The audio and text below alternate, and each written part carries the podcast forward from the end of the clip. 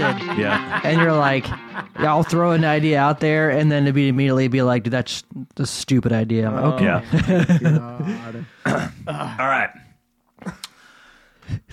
Hey, everybody, and welcome to The Void, a show dedicated to help trades based business owners succeed in their new trades based business. And when we say new business, that doesn't necessarily mean brand spanking new. Um, the ideal listener for this show is going to be somebody who aspires to start their own business one day, or somebody who recently has, but they've hit these kind of plateaus where they broke away from their employer, they started their own thing, they're off and running, but they're not really going anywhere and they're undergoing a lot of stress that they didn't even used to have at their old job. So um, you're in the right spot if I just described you. My name is Mitch Smedley, and I own Smedley Plumbing here in the Kansas City, Missouri area. We opened in August of 2020, and we are now a, a nice and thriving business that does about a million and a half dollars a year in revenue. We've got nine employees and a virtual professional. With me, as always, is David Hilton. Mitch, David, dude, it's the day after Christmas. Merry. Merry Christmas. Merry. I don't think we Christmas. said Merry Christmas in the last show. I don't know if we did or not. Three days before. By the Christmas time or this something. airs, it's going to be like Happy New Year. yeah, it's be four days before New Year. Yeah. What'd you do? How was Christmas? Was it good? It was good. It- This was like the lowest key Christmas we've had ever. Ours was pretty. Low. Ours was pretty relaxed too. Yeah, like like the kids obviously the gigs up with our with our boys, so there's no rush to get downstairs and all of that stuff. It's like, yeah, what time do you guys want to wake up in the morning? Seven? Cool. You know, gone are the days of getting woke up at five AM. Dude, Layla gets up at five. Yeah. She's ten. Like she's grown. She's about. She's gonna be eleven in March. Yeah. She's still up at five because she's just excited. Yeah. Like her energy level is super high. Yeah. But we have a rule like don't come in our room and wake us up before seven on Christmas because literally she'd be in there at five. Oh yeah. So like seven o'clock rolls around and Janine's like, we got to get up. I can hear her. she's been in there for like an hour. I'm like, Yeah. okay. Like you know, I get up and I'm like, uh, you know, I'm slopping in there like the middle aged man. Need my coffee. You know, she's in there like. Let's go. What are we doing? Why haven't we opened presents? Why are you guys just now getting up? I'm like, babe, take like take it down. Yeah. You did Like- the dad line. Let's see what we got. What uh, what I got or what mom got you. No, we got you for Yeah, Christmas. it's Yeah. just like she's still You're just as surprised as Layla Yeah. is. Yeah. at what I totally the gifts butchered are. of course but you know I where am. I'm going. Of course, I'm just Yeah. as ex- yeah, like surprised, but yeah, Yeah. it was ours was pretty low. We didn't do, you know, we go to my grandma's on Christmas Eve. She's 95. Yeah. You know, hang out with the fam for a little bit, and then a little Christmas on Saturday, and we just hung out this year. We didn't. Yep. We we're done. Are the days of like we used to do the thing of like going to everyone's Seven house. Christmases, yeah. Or Thanksgiving. It was the same way. Like, oh, we're gonna go to this one. We're gonna go to this one. Dude, that shit's over. Yep. Like I told everyone, like when Layla was two, I was like, we're we're out. Yep. Like I just like let's pick one. We'll do that, and that's all we're doing. Yeah. Yeah, we did we did uh went over to my parents' house Christmas Eve, our house Christmas morning. Uh Danielle's mom came over little bit later Christmas morning. And then I mean, that's great. and then yesterday evening we drove out to Columbia and went to Danielle's sister's house. So there's still some tension in that family. When you So- say her sister's house, was the in-laws there? No. Oh, okay. No, it was just it just was the just sister the and sister. boyfriend or husband yeah, now. boyfriend, boyfriend. Yep. Yeah. So, yeah, all the tension in there. It's like Danielle and I have started taking a lot of ownership in our own holiday, right? So we're not going Yeah. to go put ourselves like we're not going to under the heading or the sake of family. We're not going to go put ourselves through misery just for the sake of family or just for the sake of a holiday. Um, and so we just stay away from the people that cause us anxiety. So it makes it pretty easy. It ma- makes it super easy. Yeah. It's it's weird when you're younger. It's like you're always trying to like please everyone else that's Yeah. older and the quote unquote The matriarchs and the patriarchs and oh uh, yeah. and all, you know and all that and you're like and then you get a little older and you're like why the f am I doing that? Yeah, it's my holiday too. Yeah. like you're like you look around and you're like it's almost like you forget oh shit I'm grown. Yeah. Like you know what I mean? You're like nah. Yeah. We're not like and at the beginning everyone's like why don't you come? No. Nope. Sorry. Yeah, I- we- like I'm not trying to be miserable to celebrate. Like it's a real thing that people get into. The holidays is like it's so stressful and there's all this going on and all. that. People don't. You have control over that. Yeah. You can tell people no, it's cool. Yeah. Like you don't have to go to 20 friends little friends Yeah. givings or whatever. You, it's okay to be like, eh, guys, we're not coming. Like We we you just you don't you only have so much energy yep. to expel. It- like you just can't do it all. We evolved into a rule that it was the first to reach out gets the spots on the schedule. That's a good and, rule. And that way, it wasn't us having to choose one or the other. Yeah. It was like my parents would reach out and say, "Hey, Christmas Eve at our house at 8. and we're, we'd look at the schedule. Hey, we're good, cool. yeah. Or they would reach out and say Christmas Eve at our house at eight, and we'd look at our schedule and say, "Oh, nope, we're already somewhere else. Catch you next year." Yeah. You know, That's Like, a good rule. It, was- it just makes it super easy, and it takes all everything off of us, and that way we can just fill our schedule with what we want to do. So Mm. yeah. There's just it, there's just not enough time, man. Yeah. It's not worth getting stressed out Yep. and, and freaking out. Like that takes the joy from the holidays, right? Well, and there's a lot of people that have very strained relationships with their family, and they they forget that you don't like Christmas is not an excuse to put yourself through unnecessary strain. And so they're Yeah. they're forcing themselves to go into a family environment that's not healthy for the family or for them. And that's just that's just a bad time all the way around. It doesn't set a good example for your kids if you have kids and all of that stuff. So it's like, hey, spend times with Yeah. the spend time with the ones who want to spend time with you, and don't let the ones who don't make you feel bad for not being there. It's that simple. Yeah. So Did you listen to my Monday motivational? no, because you were yeah, it was on a Tuesday. I hadn't had time today. Yeah. So It, it's it's interesting. A lot of it. I talk about some of that stuff. oh yeah, Yeah.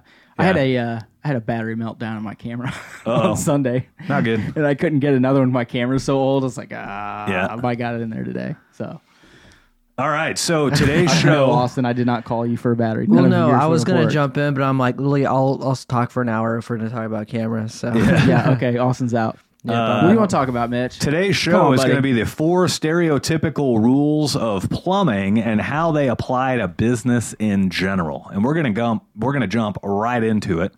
Uh, rule number 1, shit flows downhill. Rule number 2, payday is on Friday. Rule number 3 is don't chew your fingernails and rule number 4 is wash your hands before you pee. You know, I always knew the first three, but I the the fourth one, Fourth I, one's the most important. I'd never heard that before. Yeah. You told me those before the show. I was like, well, okay. Yep. Like the first three, I was like, okay, yeah. Like Yep. the, the the two ones you hear about the most are shit flows downhill, paydays on Payday's Friday. on Friday. The third one is don't chew your fingernails. But then like the fourth one, I was like, yeah, Yep. well, here, okay, All yeah. right. So, right. rule number one: shit flows downhill. We probably have a lot of plumbers listening to this show, but if you take a pipe, a drainage pipe, and you fill it with waste and water, and that pipe remains level, that shit's not going to go anywhere. And you tilt that pipe one direction to where one side is higher than the other, and all the waste and water flows downhill. Right? I'm not. I'm not speaking rocket science to anybody. I know that we have a, a large amount of plumbers that listen to this show. This is pretty normal, right? dude, if you're a plumber and you don't know that, like, it, like stop, quit, Right. Fuck, move on. But if you examine a drainage system in a house, uh, let, let- say you take a two story house with a basement, okay, you go to the upper floors, those pipes aren't going to have much shit in them, right? Maybe they're having, maybe they're serving a bathroom or a laundry room. But then as you start working your way down lower in the system, you're going to have more shit in the pipes, right? And then you get all the way down to your basement, and now you have your whole house's worth of shit in that pipe, and it's leaving the house and going to the front yard. You got the giggles today. It's, I don't have the gills. Just the way you explain things sometimes makes Yeah. me laugh, too. well, then that drainage pipe leaves your house, and it starts traveling across your neighborhood, and it starts picking up shit from all the neighbors, right? Yeah. And it keeps going downhill as it's doing this. And so the moral of the story or the, the rule of thumb here is the farther downhill you go, the more shit you have to deal with. And how this applies in business is how your business is perceived amongst the masses. And uh, where we go with this is your Google reviews and your Google rating. So if you are low on the totem pole in Google reviews, you're not going to have very many reviews. Your reviews are not going to be that great. You are low on the totem pole. And so you're going to have to deal with a lot of shit. And and I mean that Yeah, figuratively. you got to filter through it. Yeah, and when you have a your low. Google score and a low Google review count and everything else, the types of customers that are calling you are shittier customers. When you have a high Google review count and a high Google review score, you have better customers to deal with.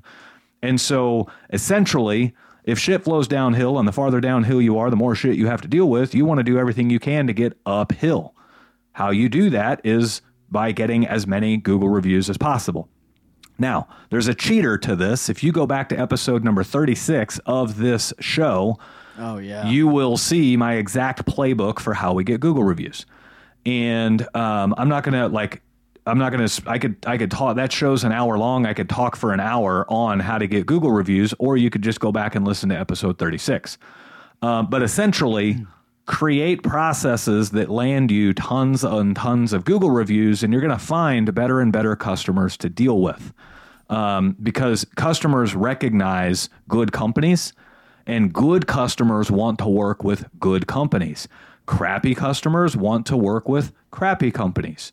And and you see this all the time. You'll see now, now, obviously, there's some outliers. You're going to have some crappy customers that call good co- companies, and vice versa. But you see it all the time where you get these guys that don't have a very good Google rating, they don't have a very good Google score, and what's the number one thing they do is they're usually griping about their customers. Oh, they wanted this for free, or oh, they expected us to come out for free, or oh, they wanted this all included, or they don't want to pay what it takes to do it, or they want us to float them money or not pay until closing, or whatever the case may be. And ultimately, you're kind of picking that because you don't have a, a dedicated focus on your Google reviews. well, you don't have a dedicated focus on what you want your customers to be either, Yeah. right? It's like it's like the pay thing we talk about all the time. This is a, tr- like it's really in trade wins. The guys that aren't charging enough, you know, oh, I don't have the money to do that. I don't have the money to do this. Uh, the customers I'm getting aren't great leads. They're not wanting to do complete replacements. They want they pick the bare minimum option that I give them, and blah blah blah blah blah. Well, the whole part, of, the, the whole point is you've got to filter through and get to the the customers that you want. Yeah. Like it's the same thing. If you're charging a higher price, you're automatically getting a better customer. Yeah. You know, you're getting someone that knows value, has the money to replace the water heater instead of you replacing the thermal p- pile five times. Right. You know what I mean? It's Yeah. it's the same concept. Yeah. Do we, we call that your client avatar? And your client avatar is like the ideal description of who is your ideal client. Yeah. And so uh, there's there's a bunch of different ways to envision your ideal client: male, female, you know, average household income. Do they have kids? Do they not have kids? Where is their house located? Right? Like we're as plumbers, where your house is located is huge for us. For one, literally our service area, like logistically, where is it located around in the city? But also, what kind of neighborhood is it in? Is it a neighborhood that was built in 2010? Is it a neighborhood that was built in 1960? Because those are two different types of clients, right? And obviously, the homes that are built in the 60s are going to have more plumbing issues than the homes built in 2010. Yeah. And so, as business owners, we get to choose who our ideal client is, and then we get to structure our message and our marketing to land amongst our ideal clients better and more often than our non ideal clients. Yeah, and I hear people a lot of times, um, like in some of the conversations we have and stuff. And I'm not like I do some plumbing, but I'm not at your level or anything like that. But you know, people will say things um, like, "Oh, well, that's discrimination. You should take work from whoever." No, it's not. What if I if I want to focus on um, sewer replacements, excavation work? I'm going to older homes with, um, or I want to focus my marketing on older homes that are Clay You know- tile sewers. clay tile sewer, cast Yeah. iron under the slab, you know, whatever. Like those are that's what you want to focus your marketing on. Yeah. And, and it's not, You know, it's not discrimination. It's hey, my area of expertise or where I want to focus my energy is is this area. yeah. And and the only way that I can know that is by targeting these different areas. Yeah. Right? Like well, and it's finding out about those specific areas. Sorry. discrimination is often referred to as like a negative term. And, and I mean, essentially, yes, you are discriminating, but it's more or less not negative, though. differentiating, right? That's better. It's Yeah. you know, it, in other words, I don't gear my marketing to appeal appeal towards you know ten to fifteen year old children because I can't sell plumbing to ten to fifteen year old children. Yeah, right? you're not good. You don't want to go out to new homes that where half of the fixtures are under warranty. Yeah, or Exactly. they generally don't have any actual issues where you can sorry i know people think this is a dirty word make a profit yeah. you know what i mean Right. like that doesn't that's not where you want to be Hey, if you like what you're hearing on The Void and you want even more info, we just started a mentorship program specifically for trades professionals to start their business or to get their business to an incredibly healthy position. So if you'd like more info, click on the link in the description of this show. Yeah. And and the same goes too is like I would not tailor my marketing towards people that are over 70 or 80. And it's just because a large percentage of those people are not living in a home that they own anymore. Maybe they're in a retirement home or a retirement community or something to that effect, right? Yeah, so or or they still like to do a lot of little things on their own. yeah, You know what I mean? So you're not you're typically not making big sales. Yeah. You may be fixing a small thing, helping them diagnose it. They they pay the service charge and then you're out the door and then the old guy fixes it himself. That's Yeah. how I'll be. Yeah. I know it. And it's no like there are some plumbers out there that love getting referrals from real estate agents. And so they're going to put themselves in scenarios where they're finding real estate agents all the time.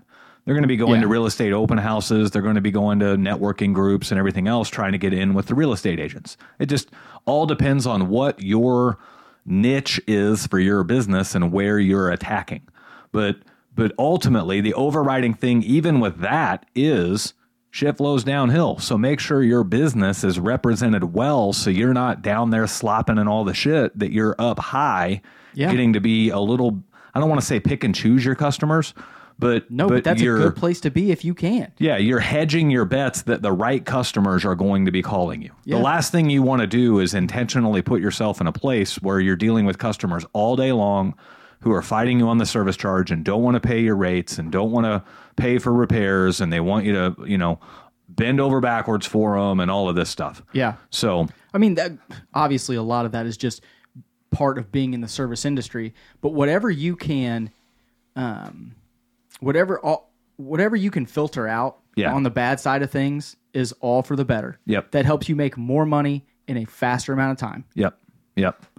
Um, one other thing too, since we are kind of touching on Google reviews, is hmm. when you use another business's service, if you expect Google reviews in your company, you need to be the customer that you expect for your own company. In other words, if you want your customers to leave you Google reviews, then you need to absolutely leave Google reviews every time you do business with somebody else in the community. If you take your team out to a dinner, give them a five star review. And If give it's them- good. If it's good, right? Yeah. Um, if you are buying shirts from somebody, your your uniform shirts or whatever, give them a five star review. If you're buying material from a vendor that you absolutely love, give them a five star review. I can't tell you how many times I see business owners like griping that their customers aren't behaving a certain way, but then they don't even behave that way when they are the customer. And so the easiest way to attract customers like a specific customer for your business is to be that customer yourself when when it's time for you to be a customer. Yeah. So every single vendor I work with, I've given them a five star review. Every single one. It's it's just Even if they how I am. Even if they didn't earn it. Well, I make them earn it. Gotcha. So, and I don't hold it over their heads. I don't do anything like that. I'm just saying, like, I, I'm very, I'm a good customer. I deliver very clear expectations. I stay in touch with them to make sure the expectations are being met. And then when they follow through on the expectations, like, what more pay could you on time. I pay them on time and I leave them a five star review. Like, what more can you ask for, right? Um, These day and age, no, not much. the the person that we get all of our shirts from, you know, I'll order 40 or 60 shirts at a time. They will send out as soon as the order's like over 90% complete, they'll send the order out with some stragglers like still to come. And and this is really cool. They'll be like, you know, I know you ordered 50, here's 44 of them, and we have six more that Yeah. they printed wrong, but we didn't want to hold up your whole order for Yeah. six shirts. We didn't get the medium. So we're gonna we're gonna send those out when they're done, but here's the bulk of the order. Yeah. like that's friggin' awesome. Well, that's good customer service. They're Yeah. having to eat another shipping yeah, charge, whether they're bringing them to you or paying someone else, whatever Right. fuel. They're eating that. yeah, Right. That's good customer service. yeah, yeah. Um, ironically, we just did some work recently. Ironically, our shirts suck. No, no, no. Ironically, we just did some work recently, and then it came it came to to un, we came to understand later that this person is somewhat quasi related to another business owner here in town. And we didn't know this until after the work was done. or uh, I won't say after the work was done. The The pricing was agreed upon. We were in the middle of doing the work, an emergency sewer repair right before Christmas. Okay, Ugh. and so Thanks for not calling me. yeah, so you.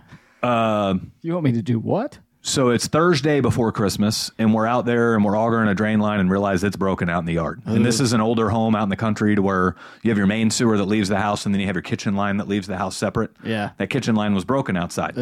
So we scramble an excavation together the Friday before Christmas, and we get oh. it all dug up and get it all fixed. We gave them a price; they agreed to the price ahead of time and everything else.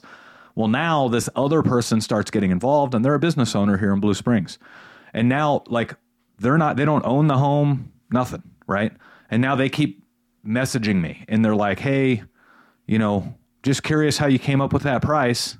Well, it's the price we gave the customer It's the price we give like everyone. you're a business owner you're this you give up like you have pricing too you know um, and he, he was just kind of questioning the whole time well then we get done and then he's asking like is that a high price is is it actually going to come in at that price what are the chances it's going to come in less Zero. and i'm like i mean if everything went swimmingly Bro. it might come in less but rather than give you a low price and then have to jack it up later we'd rather give you a high price and then either stick to that price or be able to come in and kind of reduce it later, right? So then we get all done with the work, and he was like, "Hey, any chance you can give a discount? We'd greatly appreciate it." And we've got five to ten Google reviews headed your way if you can. And then two seconds later, here's another message that says, "But I don't ask for discounts." And it's like you just asked for one. Dude, And and so then what an asshat. And so then I tell him that, you know, hey, we did have some extra work to do. Once we got the line put back together, the remaining part of the line was caked full of grease and we had to auger on it for a couple hours to get it back Didn't open and draining. charge you for that. Yeah. And so he starts questioning back and forth and back and forth and back and forth. And then he's asking, like, well, what's the cash price? I'm Same. like, it's the same. We don't charge any more for cash or finance or check or anything. It's the same. Well, I always give my friends discounts. You know, for a guy that just said I don't ask for discounts, you sure are asking Did for you discounts. respond? Uh, I'm sorry, I forgot we weren't friends. I just- like, like, what do you? What? Yeah. And and so I'm like, I just quit talking to him because for one, he's not really our customer. He's just trying to get involved. And but the the other really upsetting part about it is like you're a business owner. Yeah, You know like anytime you discount anything, that comes straight out of your profit. So you're basically asking me to take pure profit off the job just because you and I you, like you think it, we're friends. you know, I you know what I mean? You know what's weird, I, and I don't want to get off topic. I know we got a lot to go through today.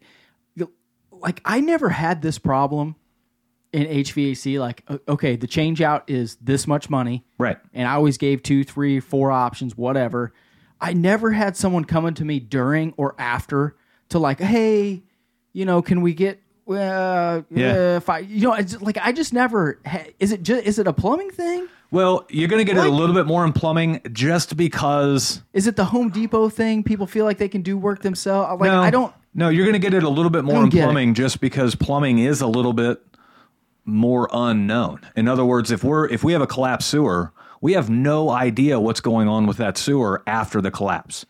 So when we're telling you we need to dig up your yard, we might be replacing three feet of pipe. We might have to replace 30 feet of pipe. Like we don't know.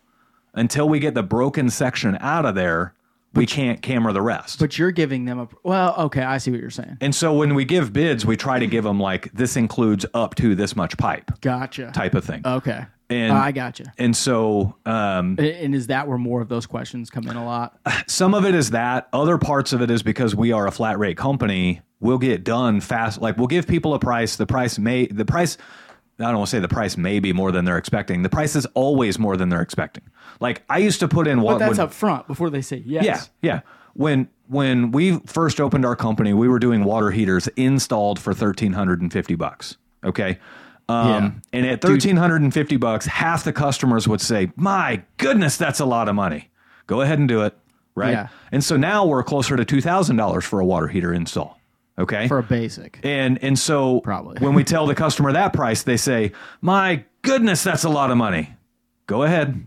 Like Yeah. they say the same thing. Like it's all no matter what you charge, it's always more than they're expecting. Yeah. Um, but because the, I think we get this maybe a little bit more than some because we only hire really experienced guys. Ten thousand hours of of experience before you can work with us. Five years of experience. Our guys are fast. Ten percent higher in price too. Well, you're going to be on the upper end of the the pricing just because of the yeah. just because of the cost of the guy, but they're fast. And so you get these other companies that are charging very comparable rates, but they got a guy that's got seven months experience. Yeah. Of course, it's going to take him five hours to replace a water heater. He doesn't know what he's doing, right? And we Yeah. get my guys with like 17 years of experience, and they get a water heater done in two hours. And then the customer's like, man, that was a lot of money for only two hours of work. Well, I've got 17 years of experience that taught me to be able to do it in those two hours. Yeah. This know? is just like I don't want this is the last thing I'm going to talk about. We'll move we've got to move on. My brother-in-law built a new house. It, it's been a year ago now, maybe a year and a half ago, right? He calls me before they're doing the house and he says, "Hey, you know, heating cooling wise, what would you do?" And I'm going to give like the sh- super short answer. I'm like, dude, if it was me, I'd put two systems in that house. I'd zone the big one. I'd keep the small one the same. And I mean, you're looking at like twenty six thousand bucks. Yeah. And I and he wasn't asking me to do it because it's uh, it's like an hour and twenty minutes away. He was not asking me to do. it. He said, you know, what would yeah, twenty six thousand bucks be my guess? Like that's what I would charge you if you were here local. Right. Blah blah blah blah. He gets eight bids. He takes the cheapest guy. Doesn't use so he has a builder. Doesn't use the builder's guy. Uses his own guy. And I'm not kicking him in the balls. I don't know if he listens to the podcast or not. Uh, Ross, if you do, I'm sorry, buddy. Um, he uses his own guy calls me after the house is done. This is four months ago. Oh, you know, it's just like these rooms are cold. This is happening. Blah blah blah. This isn't working. I said you need dampers in that thing. You didn't have it zoned. That they come out, they do that, they get it close, right? Dude, he comes over yesterday. He's like, uh, we didn't have any heat this morning. I'm like, what do you mean you didn't have any heat this morning? He's like, hey. so he goes into this whole spiel about, you know, they told us when we moved in, just keep it on emergency heat for right now. You know, we'll get all this. Well, so he's got a heat pump and at 35 it kicks over to gas just like mine does. Mm-hmm. All that. Well he's been running on emergency heat. He's burned through like three things of propane. Right. finally he kicks it over to regular heat. And like the heat will work sometimes. Sometimes it won't. Sometimes it'll work. Sometimes it won't. And he's like i'm at the point i'm gonna have to like pay link sky this is the guy that built his house. To have his guy come over and reprogram. And i'm looking right at him. I said remember when we had that talk Yeah. about like trying to cut corners and like you should just get somebody good and do that this is what you need to have Right. yeah like Yeah. he knows Yeah. like he's not dumb he's a he's he make, makes like three times the money i make he's bright he's smart but it's like dude you you literally had all these problems because you tried to skimp tw- 10 grand Yeah. like it's do you want the best Right. or not Right. like Yeah. it's just it, And- it's like dude And don't skimp on shit that goes behind sheetrock. It's just that simple. If you want to skimp on like for plumbing, if you want to skimp on cheap Amazon fixtures, great.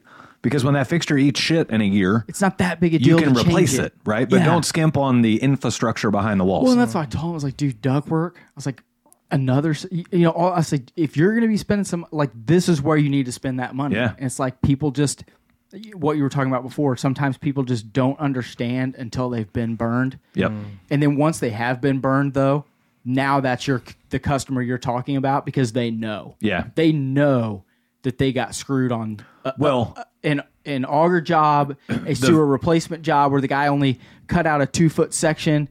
They didn't check it after. Yeah. They covered it up. They ran it down. Oh, there's another blocked spot. We got to charge you another ten. You know what I mean? Like things like that. Some customers bring that on themselves and they don't even know they're doing it though. The, the customers chalk it up to I had a bad contractor, right? And it's like, well, hold on. You intentionally chose the cheapest contractor, or you Yeah. had three bids and you weren't happy with any of those three, and you kept searching until you found one that was super cheap. And then they want to blame the contractor for being shitty. And it's like, no, you sought that out. Well, I mean, it's a double edged sword. Yes, the contractor's shitty, but you chose that contractor. Exactly. So it's Exactly. like they are garbage. They shouldn't be in business. But you got no one to blame but yourself. Yeah. Like, you know, Yep. it's just It, I mean, the same goes for is what it doctors, right? Like literally half of all doctors are the they finished in the bottom started. half of their class. don't get me started on doctors. So, but um, Uh, move on, Mitch. yeah. Rule number two: paydays on Friday. Uh, where this applies in business is if you're a plumber working for somebody, yeah, payday's probably on Friday. It's the most common payday of, of the industry, right? Yeah. However, when you're a business owner, payday is every day. It's not just on Fridays. Well, not your paycheck. What I'm as your business. I know. I'm just fucking with you. Yeah. so Dang it. What I'm That's my first F bomb. I'm trying to do better. I have been doing better. yeah. Mostly. Well, rule number one just screwed it for me because I probably said shit 15 times you in were that. pretty you were pretty fired up in that Yeah. first category. So, uh, rule number two payday being on Friday. If you're a business owner, payday's every day. And what I mean by that is payment is due upon completion of service. You are not a bank. It is not your job to lend money to customers. And the moment you start giving customers terms, pay me in a month, I'll send you an invoice, give me a check whenever you have time. Like you are already behind the curve. Yep. And especially if you are a small one man show, you should never be doing terms work for any customer. And there's a lot of customers that try to pull one over to you, uh, pull one over on you, and we get this all the time. Um, we'll like a, a business will call us up, doctor's office or law office or something like that, you know, and they'll say, "Hey, our water heater's not working." We'll say, okay, we you know our service charge is X, and just so you know, we we do require payment due upon completion of service, and so we'll get out there today, but we will expect payment today. So you know, cash or card or check or whatever, but we expect payment today, and they'll always say like, oh, well, most people usually just invoice us. We don't have a way to pay you, and so we we pause. Sorry. We pause right there and we say, hey, most of the time you do. Um, I understand there's a lot of businesses that will send invoices. We don't operate that way. We don't we don't bankroll your repairs for you. Um, and and most likely somebody in the office bought donuts or pizza for everybody with a company credit card. We'll accept that card to pay our bill too. yeah. And they'll be like, "Oh, well, I guess you're right." You know, like they're going to Office Depot and buying Well, and they're Paper. just and they're trained to give that. You know what I mean? Yeah. Like it's not the person you're talking to usually. Like that's just kind of That's the answer they give everybody. yeah. And, And- that's it, it, let's be honest. Like that's how it used to be at every business. That just everyone worked on a 15 or a 30 day or a 45. Yeah. Right. That's just how it was. And now it's kind of it's weird. Like over the last five years, and I'm sure it'll take the next 10. Like that's just the the way that it's progressed in the service industry. Like now, you know, with now you got Venmo, credit cards are easier to take than they used to be. Yeah. All that kind of stuff. Like eventually, it'll get to the point where it's not a you don't have to argue that Right. that term. It'll just you know it'll be automatic. Yeah. Well, and and yeah, years ago everything was paid by check, and now you can do credit cards more easily. And and years ago in business, checks had this whole process they had to go through and everything else uh, before you know the right people could sign off on them and and all of that. Yeah, especially if it's a big let's, business. Let's be honest. Those are all hoops that businesses make you jump through so they can hang on to their money longer. Some That's the sole reason they do all that. Some of them. And if you think about it, like, why would a business want to hang on to their money longer? Oh, well, they make more money if they hang on to their money. You should do the same thing. Well, it depends The faster you it, get yeah. paid, the more money you make, right? Yeah. So uh, we were three years in business before my accounts receivable was ever over eight hundred bucks. And if you if you're listening to this show and you don't know what accounts receivable is, accounts receivable is money that people owe you. Accounts payable is money that you owe other people. If you're in business and don't know that, sign up for TradeWinds. Yeah. um, and so my accounts receivable, we were three years in business. We had done millions in revenue and we had never broke an accounts receivable higher than $800. And the $800 was actually intentional. Yeah. Um, a friend of mine in town had a hair salon. Uh, they needed some plumbing repairs. This was fresh off of COVID in 2020. Um, hair salons. actually struggling. well, hair salons got freaking wrecked during that, Yeah. right? Them restaurants. Yeah. Yeah. And so they needed repairs. I was doing okay in business. I'm like, I got you. Let's get you back into business so you don't have to close your doors again. COVID did enough of that for you. But you knew them And too. and I knew them, right? And so I made the conscious decision knowing they were going to take a little bit to pay and said, I, you know, I'll get you fixed up. You pay the invoice when you can. And it took them 3 or 4 months, but they got us paid, right? yeah. Um, it wasn't until we took on a larger government contract where we started getting into some accounts receivable. But even then, that government contract's net 21. It doesn't even go all the way out to net 30. So I'm That's paid. good for government. yeah, I'm paid inside of 30 days. So um, essentially, if people owe you money, you've already paid the labor on that job, you've already paid the material on that job. So the money that they owe you is pure 100% profit. You've already paid your bills. Yeah. So as soon as you start taking a little bit of ownership of the money other people owe you, you start collecting it. And it's really this simple. And most people are just too afraid or too uncomfortable to do it. It's literally as simple as you call them up and you say, you know, hey, Mark, I'm going through my accounts receivable. Mark. I'm just picking names out of thin air. Hey, Stu. Yeah. you, you say, you know, hey, Mark, I'm going through my accounts receivable and it looks like you owe us about $1,300. What's it going to take for me to get that collected today, right now? What's it going to take do you for have me a credit card? drive to your house? Well, you don't have to be threatening. keep it. Keep in mind, you How cre- do you know that was threatening? you're threatening to I drive to their house, To, to get the money, to collect the money, the check, well, to their business. whatever. But dun dun dun. um, keep in mind, you can't be too uh, assertive here because you allowed this to happen. You permissed the. oh yeah, it's on you for being an idiot. Yeah. So, but it's just a simple 100%. you call them up and you're like, "Hey, what's it going to take for me to get that collected right now?" And and don't don't don't be passive and be like, "Hey, just reminding you you owe us some money. Thanks. Bye." It's, hey, I I can take the credit card over the phone Over right the now, phone bud. right now. Like we can just get this done and taken care of. and of. another thing that you can do is when they'll say, "Okay, yeah, we're putting a check in the mail today." Okay, what's that check number so I know what to look out for? And and you're gonna you're, they're gonna pause and be like, "Oh, shit! This I guess I actually have to to write, write a check the check right now. Yeah. Yeah. dude, I do. Where's your checkbook? Yeah. And Hey, and the, bro. the layman's terms with this is like you can't go to McDonald's and be like, ah, go ahead and send me an invoice in the mail. And and meanwhile you're consuming their product and not paying for it. Like there's no business out there where you can go into their business and shop with them unless you're a large commercial account. Yeah. There's no business out there where you can go in there and shop with them and them not collect money. We we spend thousands of dollars a month on excavator rental. Okay? Um Do they send you? They send you once a month, don't they? no.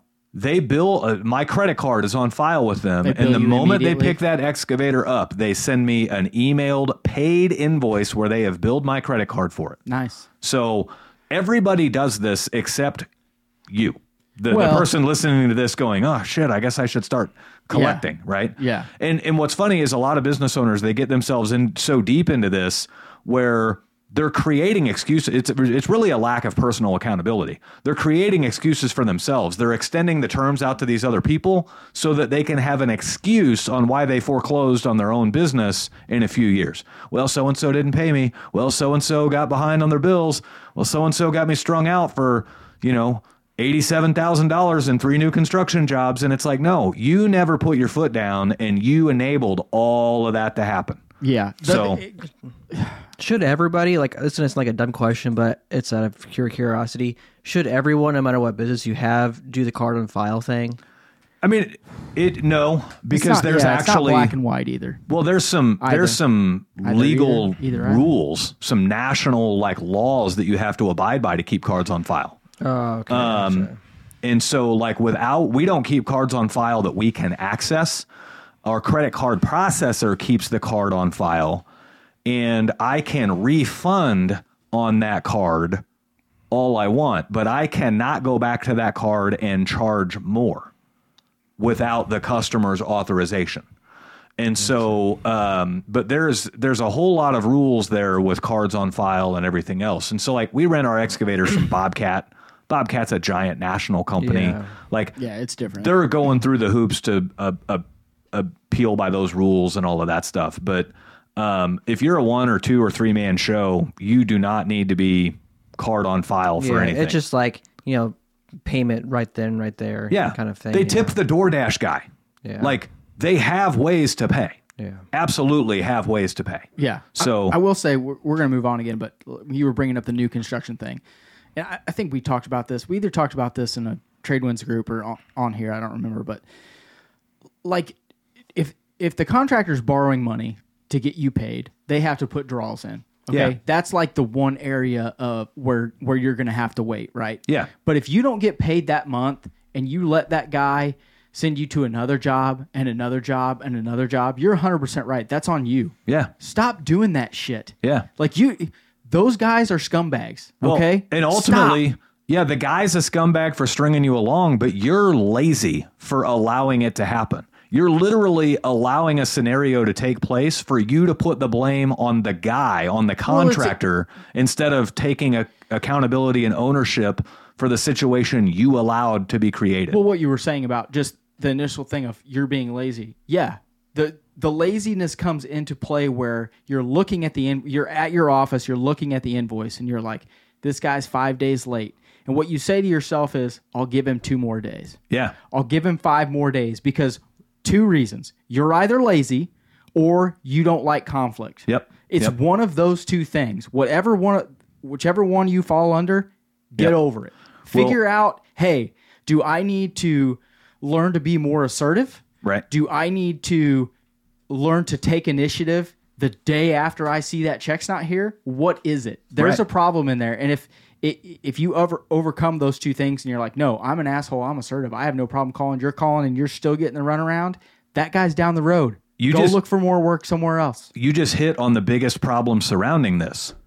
Being direct and assertive does not make you an asshole, No. but most people think it does. Well, most Right. people in general are afraid of conflict. Yes. They just are. they're afraid to have a a Tough direct conversation. It's not even a tough conversation. They're just afraid to be direct, right? Yeah, The course, terms yeah. were you would pay me People now thirty. soft. It's now thirty-two days. Where's my fucking money, I fulfilled Damn my end of the ob- I fulfilled my end of the obligation. Yeah. You didn't fulfill yours, right? Now let me give you a real world scenario with this. Yeah. With this Dude, Johnson I see it all the time. Yeah. I'm bringing up these are specific examples I see all the time when I'm talking to guys. I'll give you a real world scenario with this. So this uh, Joco program that we're doing with these sump pumps, uh, the terms are net 21. They are supposed to electronically deposit the funds within 21 days of them receiving the invoice. Well, we send the invoice out the moment we complete the job. Okay. So we get the first round of jobs going. And, and obviously, there's always a little bit of a learning curve up front. So you're going to be a little bit more Yeah. forgiving, right? Yeah. You've So- got to you've got to develop that relationship Yeah. of hey, when stuff's coming in, when it's going out, when am I getting paid, you know, all that Yep. stuff. Yeah. And so we did like three jobs back to back to back to back to back, like three days in a row. And and so now we're 21 days away from completing the first job and I don't have payment. And I'm like, well, maybe they're bundling the checks because we did three back to back. Maybe they're bundling the checks together. So I let it go like 25 days from the date of completion on the first one, which puts it at 22 or 23 days from the date of completion on the third one. And, I you're still like, don't "Yeah." have money, right? And so yeah, so now I'm now I'm calling the program. Yeah. And and they're like, "Yeah, we're, you know, we've got that. It took us a couple of days to receive your invoice. I know you sent it on this day, but we didn't actually receive it until this day. It's our system's new. We're having a hard time getting the invoicing out of it. Again, new kinks and everything else. And um so then um now we're, you know, 27, 28. Now we're over 30 days. Okay? Yeah. So now they're 9 days late and and I've literally built our company to handle a larger volume of this work than any of the other plumbers in the program. And I don't know this at the time, but I feel like we are doing more work than any other plumber in the program. And so I had to call the program up and I'm I had to have that tough conversation with them. And just direct, right? I'm not Yeah. being an asshole or anything else. Yeah. I, I was able to say like, "Hey, um, I fulfilled my end of the obligation. I, my business is not set up to finance the county on these repairs. Yeah. So We're running out of time here, yeah, peeps. I, I told him flat out. I'm like, if you guys can't get this payment thing back into the contract we all signed to where it's net 21, I'm afraid I'm not going to be able to do any more work for you. And they were like, hold on, let me just call a, you know, a couple of people, whatever else. So within a couple hours, here comes another phone call. And they tell me they removed seven signatures out of the process to get us paid. Nice. And now they'll get it on time. Here's the fucking crazy part seven signatures. I know. This is a heavily government it's oversighted government. project. It's it's government. Yeah. like we've already been vetted even to be able to do the work. Yeah. And then it went through like seven steps to even get the individual jobs approved. And now we've got more steps involved to get us paid. Yeah. They removed seven signatures out of the payment. I don't How many signatures do you think are left? two. Probably seven more. if there's that many, I'm- I'm not problem. kidding you. I'm I just- serious. I don't want to go on a tyrant here about government work, but that is like the whole reason that it's just like it's ridiculous. Like you wonder why a, a hammer costs the government seven hundred dollars. That's why. Yeah. because it's got to go through eighty. There's so much paper. They cut down eighty four trees. Yeah. to get that one fucking thing done. Yeah. Damn it. Well, so then here we are like two it months makes into me so mad, dude. we're like two, two and a half, three months into the program, and they have like this meeting of all the plumbers and the the big wigs and everything else, kind of like a checkup of like, Oh, okay. how are we doing? What's working well? What's not working well? And all this stuff. We stuff. talked about a lot. We I, you didn't tell me that. Okay. And so um, I go to that meeting, and I know exactly how much work. Like I keep tabs on all this shit. You're and like I know me. like you, the books are to the penny. Yeah, Like- and I know exactly how much work we've done with them and everything else. And and You walk in there three, with your folder, like, "What's up?" Well, Like, no, let's get into it. three months in, we had done about a hundred thousand dollars in work, right?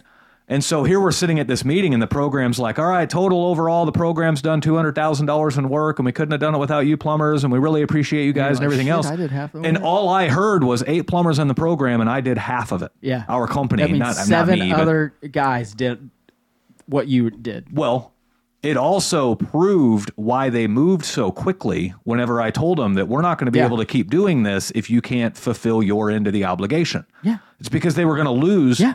the plumber that was capable of doing 50% of the work. Yeah. Right. And so, Well, and they wanted you to like people that haven't listened to other podcasts, like they wanted you to do the work to start. right, right. You know. but ultimately, that's what programs have a comes. go-to. You were the go-to. All, that's what comes from not being fearful of having those direct conversations. Yeah. right? And I so don't cower down on that stuff. Have the direct conversation. If you agreed to payment terms, hold them accountable to the payment terms. Yeah, payment is not on Fridays. Payment is every day. it, it, we're gonna move on. I got just two little things, and we'll roll on. The you know the young guys in trade winds and the young guys listening to this show, and I'm sure I I, I think I was probably this way. Like Mitch knows me. I'm not afraid of conflict. Like I'm not. Right. I love it.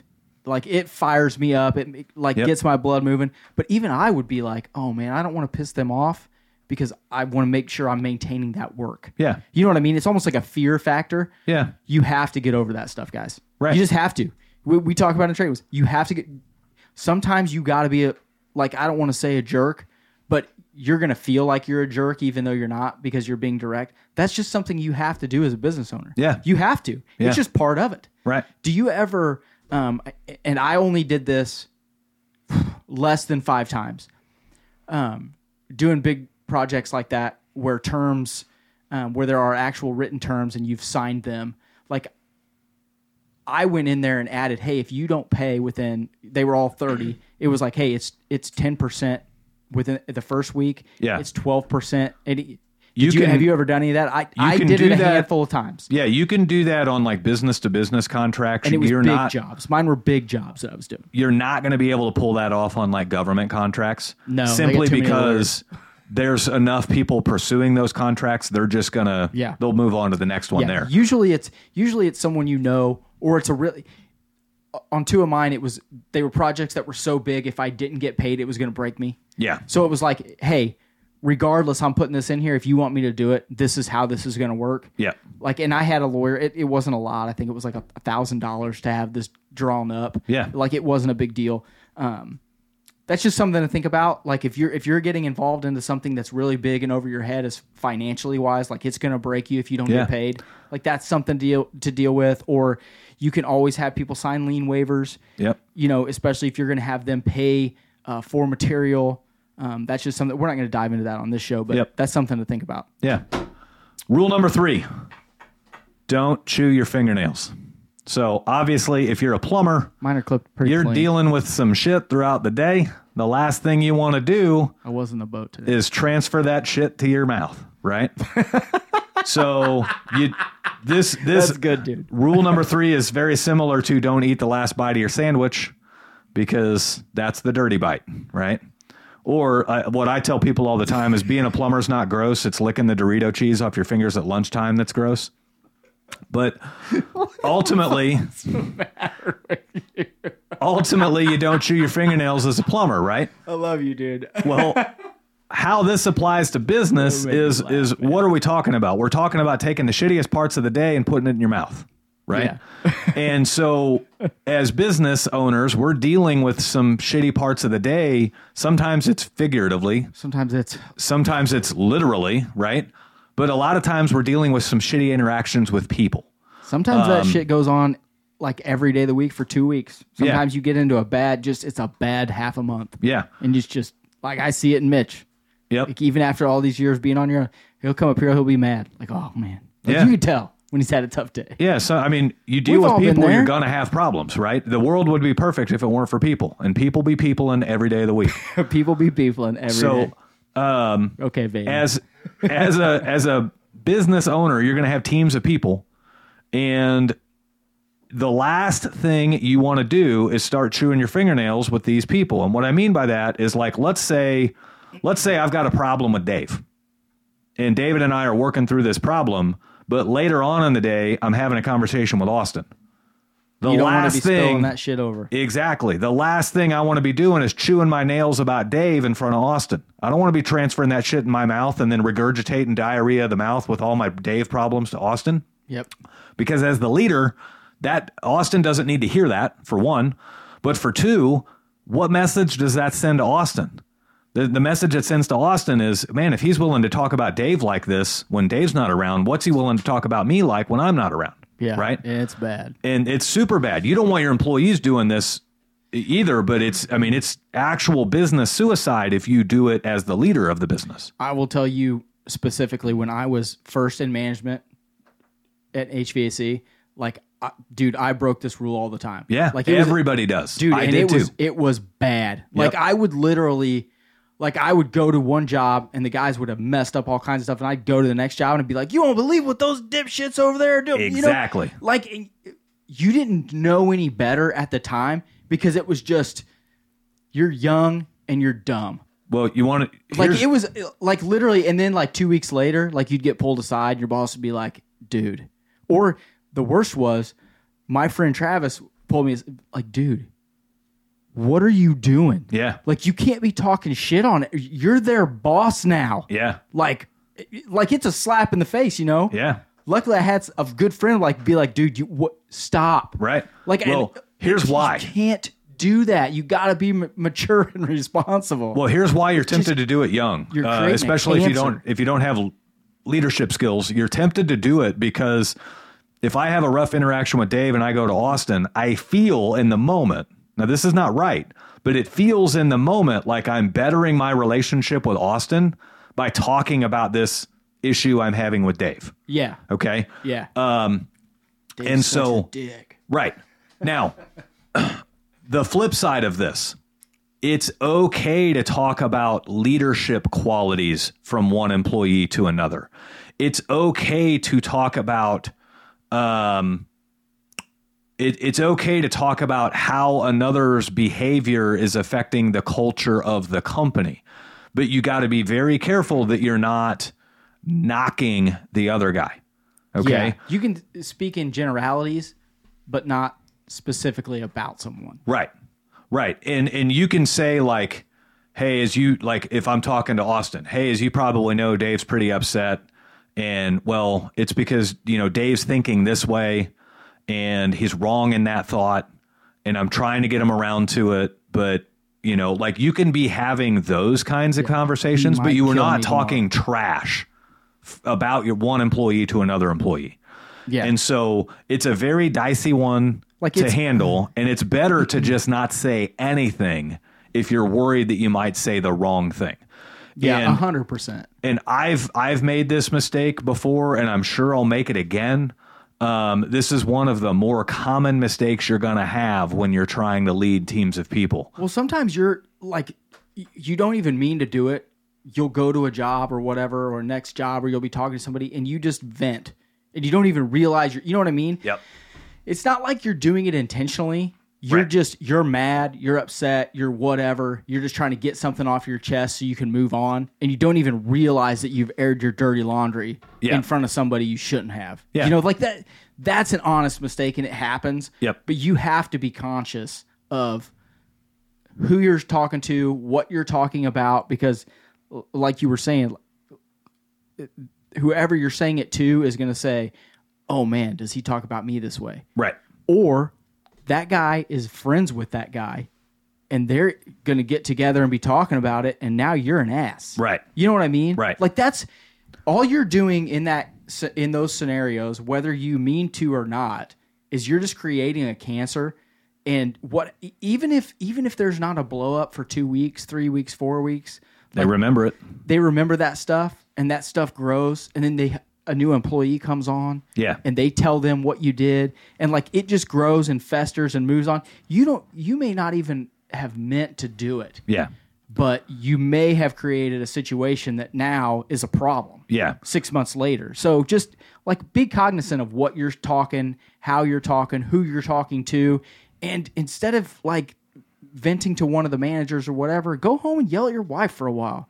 That's what I do. Just go home. You know what that son of a bitch Mitch did today on the pod? That motherfucker. you know, like I- like it's just to be honest like, like let's just take that for like obviously i'm joking but if, if your spouse if you and your spouse are close and you need a vent Yeah. like that is what your spouse is for. Man woman whatever. Right. now if they're the ty- type of person that can't handle it obviously that's you know that's different. But like just having that outlet like if mitch were to call me oh, dude this happened this happened blah blah blah blah blah he would say dude don't say anything. You know what i mean? Like he's just venting. Right. you know, that's different. Don't do that shit at Well- home. Or um, not at home, at work to whoever you're talking to. Well, and it's- managers, whatever. And it's not it's not to say you can't vent, right? There's times No, where I'll chat with Dave. man. You gotta be there's there's times where I'll chat with Dave about issues I've got in my team and I am venting. I'm not bitching at the guys. I'm venting about the issue so I can seek Dave's advice on the issue. Yeah, I'm, I'm giving Dave all of the parameters of the dynamics, and so that way he can help give me advice, right? I've got several people that I do that with. Um, Austin spends more time with me than probably any other employee in the company just because he's our video guy. So Austin gets to hear a lot about what's going on with other people in the company. Got a lot of dirt over there, huh, Austin? I do what I can to keep like like sometimes Austin has to sit there and overhear me have a tough conversation with somebody else in the company. Yeah, just because he's in the he's Just in the because truck. he's in the truck with me, right? yeah. But I do He don't want everything to. I guarantee it. He's thinking this motherfucker. the guiding light with all of that is if you keep your conversation centered around your core values and where that person is in violation of the core values and where they're adhering to the core values, Yeah. then it sends the message both ways, inadvertently to Austin, but also to the guy that this isn't subjective. I'm not just picking on you for a difference of opinion. I'm picking on you because you're not in alignment with the core values. And then the message Austin hears is if I'm not in alignment with the core values, I'm going to have a similar conversation like that, right? Yeah. So that's kind of 100%. a, a double win, right? And it's not gossiping. I'm not venting necessarily. It's it's Yeah. here's a breach of the core values. It's an example of the breach of the core values, and this is how it impacts the company. Yeah. So that's how you handle not gonna- chewing your fingernails with your guys. We're gonna move on here. I got just one more thing. Um, you know, we talk about you know venting and have someone to. When you're in a high pressure job environment, whether you're a manager of a lot of guys, whether you're a business owner or whatever, when you're dealing with um, tons of money, when you're dealing with headaches, when you're dealing, you have to have someone you can go to that you trust to vent things. Dude, last week was it last week? I messaged Mitch, "Hey, dude, what do you think about this?" yep. Like it, he, I trust him hundred percent. Like he, I know that he's going to be honest with me and say, "Hey, you're effing up in this area. I think you should be doing this," and I, and I know I'm going to get the truth from him. Right. Like, and then we talk on the call later. I ask him the same questions to get more answers. If you don't, if you're in a high pressure situation and you don't have someone like that, you need to get someone like that You're going to implode real quick. you will implode real quick. You Yeah. have to have one or two people that you can trust and go to and say, "Hey, man, Yep. I need some. I need some hard truth here. I need some hard. Like, what do you think?" Yep. And it doesn't matter what that is. It doesn't matter if it's a friend, a pastor, a father, a mother. It it doesn't matter what it is. But if you're in a high pressure situation, Yep. you have to have one of those. Don't don't do what a lot of us do and like it took me a long time to get to like this place where I can just like let it all out and say, "Hey, tell me what to do here. What do you think?" Right. Like we all have trust issues. We all want to be big burly. Hey, I'm the baddest mother ever. Like I don't need help. Sometimes you just got to have someone to be like, "Hey, dude, what do you think?" Yeah. Find somebody if you don't. Nobody who's ever done anything notable got there by themselves. They had a giant support system of people. Yeah. Like I literally just made a Facebook post about that the other day. Um, you Yeah. know, one one big misconception about success is that people are doing it all on their own, and what people Yeah. don't see is the giant support system of people that are, you know, providing positivity and encouragement to them. Yeah. So And you need to get that in your life if you don't have it. Yeah. That's part of why we created Trade Winds. Actually, is to create a a board of advisors for any small company out there to where you can bounce all these ideas off of the entire group of trade. It's not even bouncing the ideas off David and I. Yeah. It's bouncing the ideas off of a board of advisors. those guys make they make more decisions and more money off those decisions talking to each other. Yeah. Than than they probably this is bad, but like probably more than they do with us. Well, and like that's- it's just it's just how it is. That's you why know? the the bigger Trade Winds gets, the more valuable it becomes to every single one of its members because you get that many more insightful people Yeah. willing to contribute. So yeah. Um, rule Move number on, four: Mitch. wash your hands before you pee. I So, don't know what this means. a lot of people think, oh, you got to wash your hands after you pee, but not if you're a plumber, because your hands are gross, right? Remember that Dorito cheese and that last bite of the sandwich. The last thing you want to do is touch your private part First with off, that dirty hand. You are grossing me out. Hey. the last two topics, bro. Just, it's just life, dude. no, my life is not having poop and Dorito juice on my hands and then touching my wang. Well, That's I'm just saying. So we wash our hands before we oh, pee. so rule number four is actually similar to rule number three, where we don't chew our nails and we don't carry that to other people in the company. Only washing your hands before you pee is a little bit more intimate, right? It's, you're talking about your private parts here. So what this has to do with is is basically wash your cleanse your your mind of everything going on from the day before you walk into your house. Do not take the stresses of work home. Don't do what Dave did and go bitch at your wife because you had a bad day at work. is essentially what I'm saying. So, she lo- she loves it because I don't tell her a lot of things. yeah. Like I, you know what I, it, it's it, I don't want to be off topic, but it's kind of it's probably a flaw. Like I feel like I'm protecting her from having to worry about the things that I'm worrying about. Right. You know what I mean? But Yeah. that's a whole nother topic for a whole nother day. Well, and, and very commonly, men do not do a very good job of uh, letting women know what they're thinking. Men are pretty stoic. Men just operate in silence, and they don't. They're not over communicative. And No, so we build cities. Get out of the way. yeah, and and so That's that's what we say. the last thing you want to do is go from being stoic to like dumping a shit sandwich on your family when you walk in the door, right? Yeah, because they're they're literally overwhelmed. That you, they're like, oh, I'm getting what I've wanted. Yeah. and then they're like halfway through, oh shit, I didn't realize it was gonna be that much crap. Yeah. Like, you know what I mean? Yep. And so uh, I can't tell you how many times I've driven home from work in dead silence, not even a radio call, not anything, right? No, That's nothing on the listen to- radio. I listen to the radio, dude, to so that I don't just implode. well, sometimes you just need to be with your thoughts, right? Yeah, Um, and every those things down. every guy listening to this show has done this. You pull into the driveway and you sit there, you turn the truck off, and you just sit there holding the wheel, Yep. staring off into space. Don't even realize because you need a few minutes, minutes, right? Oh man, it's been 20 minutes. I'm sitting out here. And- Janine's called me. and, are yeah. you okay? Like, Yeah. are you home? I heard you pull in. Like she knows. Yep. You know. Yep.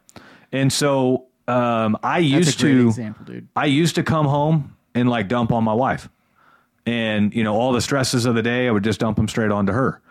And now it's evolved into keeping open lines of communication well enough with her to where sometimes she already knows, but other times I can even give her a heads up and I can say, hey, I'm just giving you a heads up. I've had a really rough day. So if you could have a quick conversation with the kids so that they don't bombard me with a thousand questions and, and demand my attention the moment I like, if I could come in and just decompress a little bit, For five minutes. Yeah. just give me some cushion, right? Yeah. And, and she'll like, I cannot tell you how valuable that is. with your two boys, I can I can only imagine. Um, Right. Dude, Right. Like that's not a dig. Like, No. but uh, like Yeah. I get it. Well, and your kids, your kids, you know, look up to your you as as parents, and they want to share with you their day and everything else. And the last thing you want to do is take a kid who wanted nothing more than dad to come home and Yeah. talk about Yeah. catching the ball or getting the girl or acing the test or whatever. Yep. And dad's like, "Leave me alone. I'm in a bad mood," and and you Yeah. just totally deflated your kid, right? So Yeah. if you can talk to your spouse ahead of time and say, "Hey, it's been a day. Can Yeah. can you you know have the kids give me a little bit of space or do you mind if i you know take some time to myself as soon as I get home or whatever. Um, happy hour is a thing. Happy I, I hour- know. I know a lot of people don't drink or whatever. Like eat, like just like get home, have one beer, sit on the deck in the summertime. Like it- yeah, the amount of what? How do I want to say it? The amount of peace you can get from for ten minutes of just quiet. Yeah. is amazing. and and the wrong thing to do is do not come home and scroll on social media. If you're in oh, that Oh, no. mood, No, that just makes it worse. yeah, if you're in blocking that out mood, at that time. At that point, social media is so in tune with your moods. Social media knows more about your moods than anything else. And they can tell your moods by which, as you're scrolling, which posts or which videos you stop and watch, and which posts or which videos you scroll right on past. If you're in a bad mood, you're probably more likely to watch a, a disastrous video, like some damage happening to something or someone, or people getting in fights or arguments or something like that. If you're in a good mood, they know that you're probably more likely to stop on something humorous, right? All that's going to yeah. do is drive you pages. farther into your bad mood. yeah. So if you if you know that, you've got to have the discipline and the awareness to recognize, all right, I'm not in the best of moods. I need just some quiet time. Yeah, and what we you know we were talking about on the topic before that about um, being able to you know decompress and not um, not let that stuff take over your life. Yeah. Like this is the same thing. When Yeah. you go home, that stuff is taking over your life. Yep. It's completely changing who you are, and you know it. Yeah. You know what I mean? And what that does is it makes your home is supposed to be your safe place, Yep. right? Your place to reconnect, your place to relax. If you take that stuff home with you, that no longer exists. Yeah. You've you you didn't just quote unquote bring that stuff home with you. You brought that stuff home, gave it food, water, and then adapted that to your home and now it is like owns you. Yeah.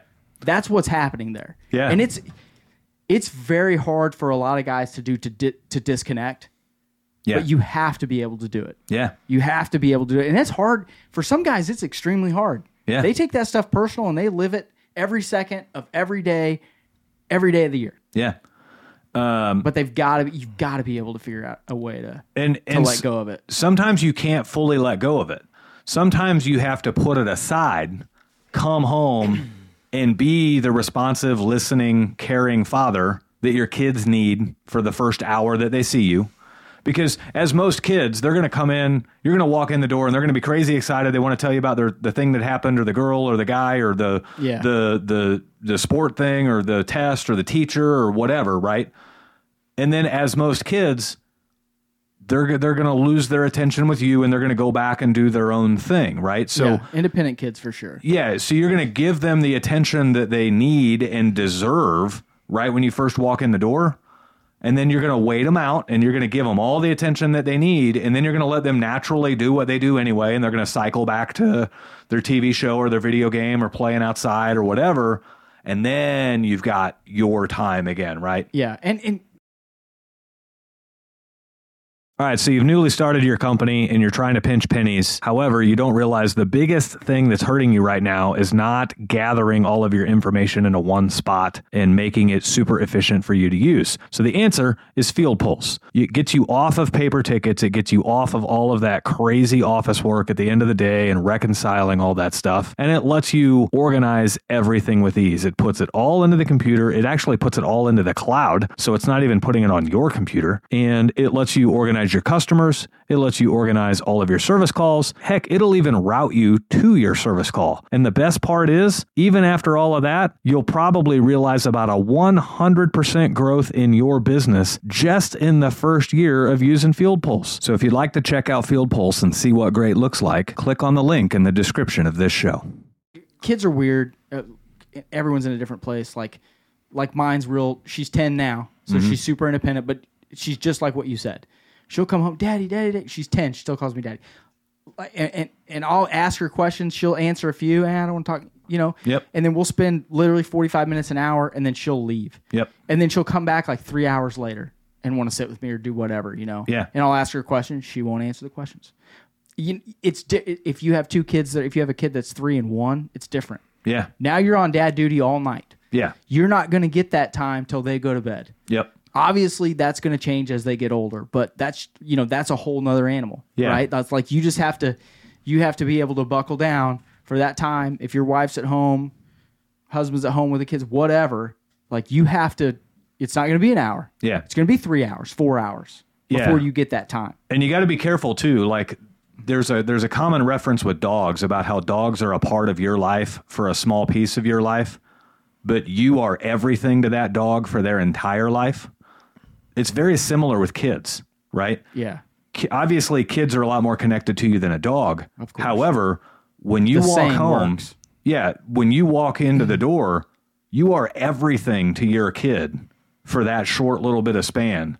The last thing you want to do is deflate your kid by barking at them or, Dad's had a rough day, leave me alone. You know what I mean?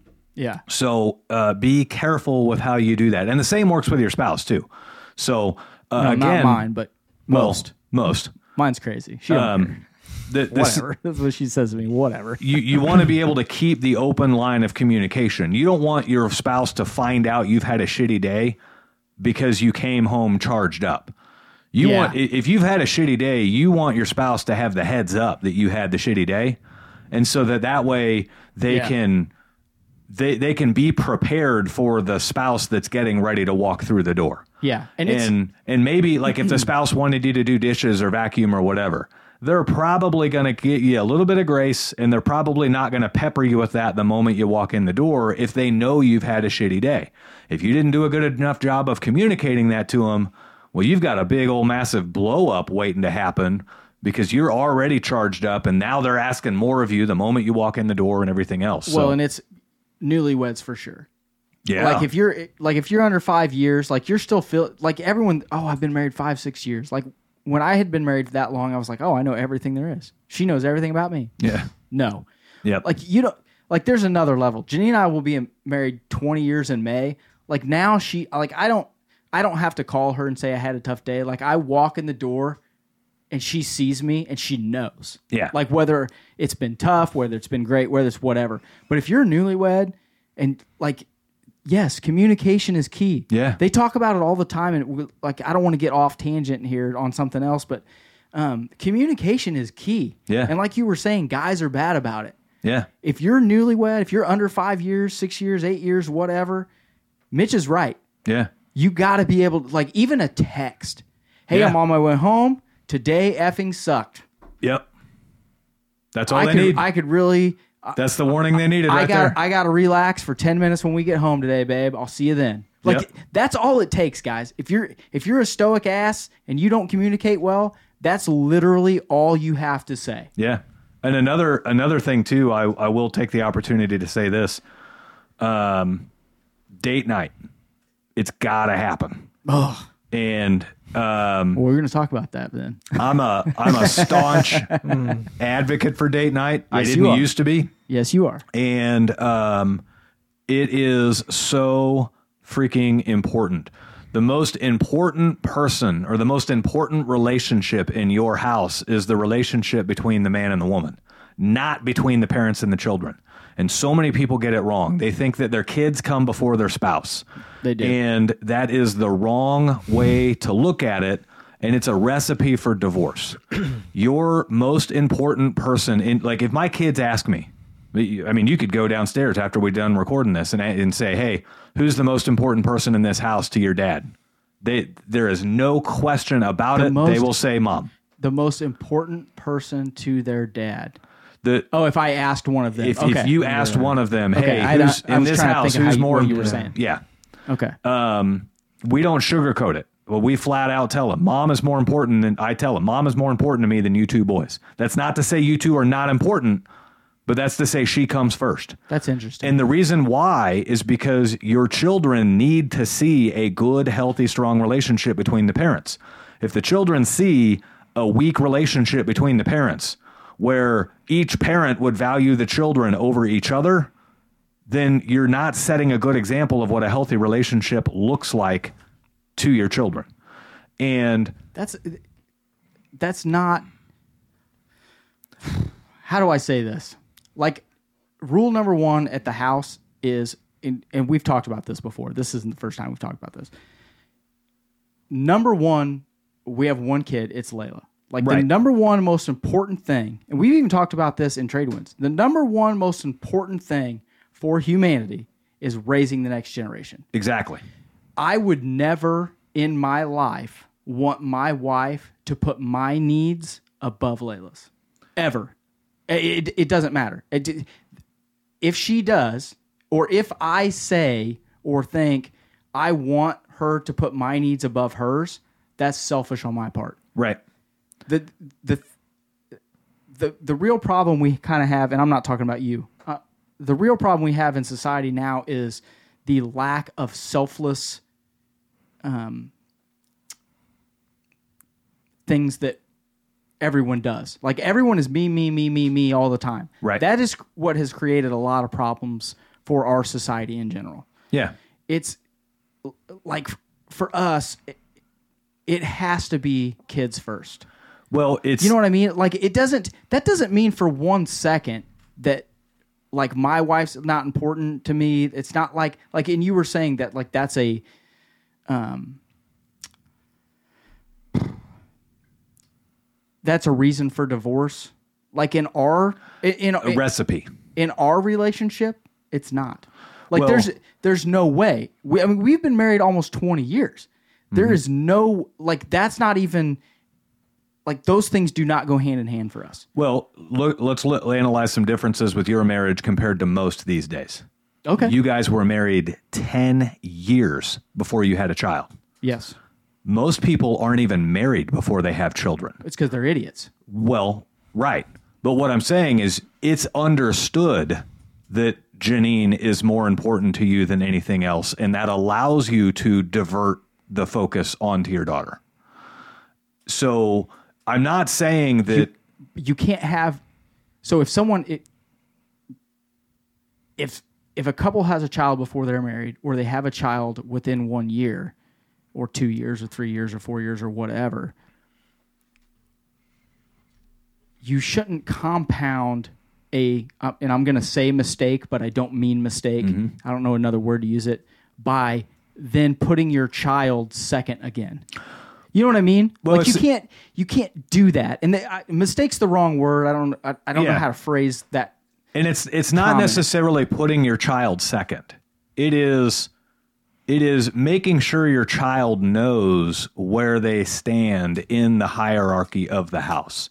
And and what I'm saying is most children watch their parents place the children independently more important than each individual spouse and when they get divorced like the the, the divorce conversation's already happening even while they're married you're not going to treat my daughter that way no it's not your daughter it's our daughter right um Yeah. or you you see a lot of that happening because the parents are idolizing the children over their spouse at a higher level and it's like, well, without your spouse, the child would have never been there.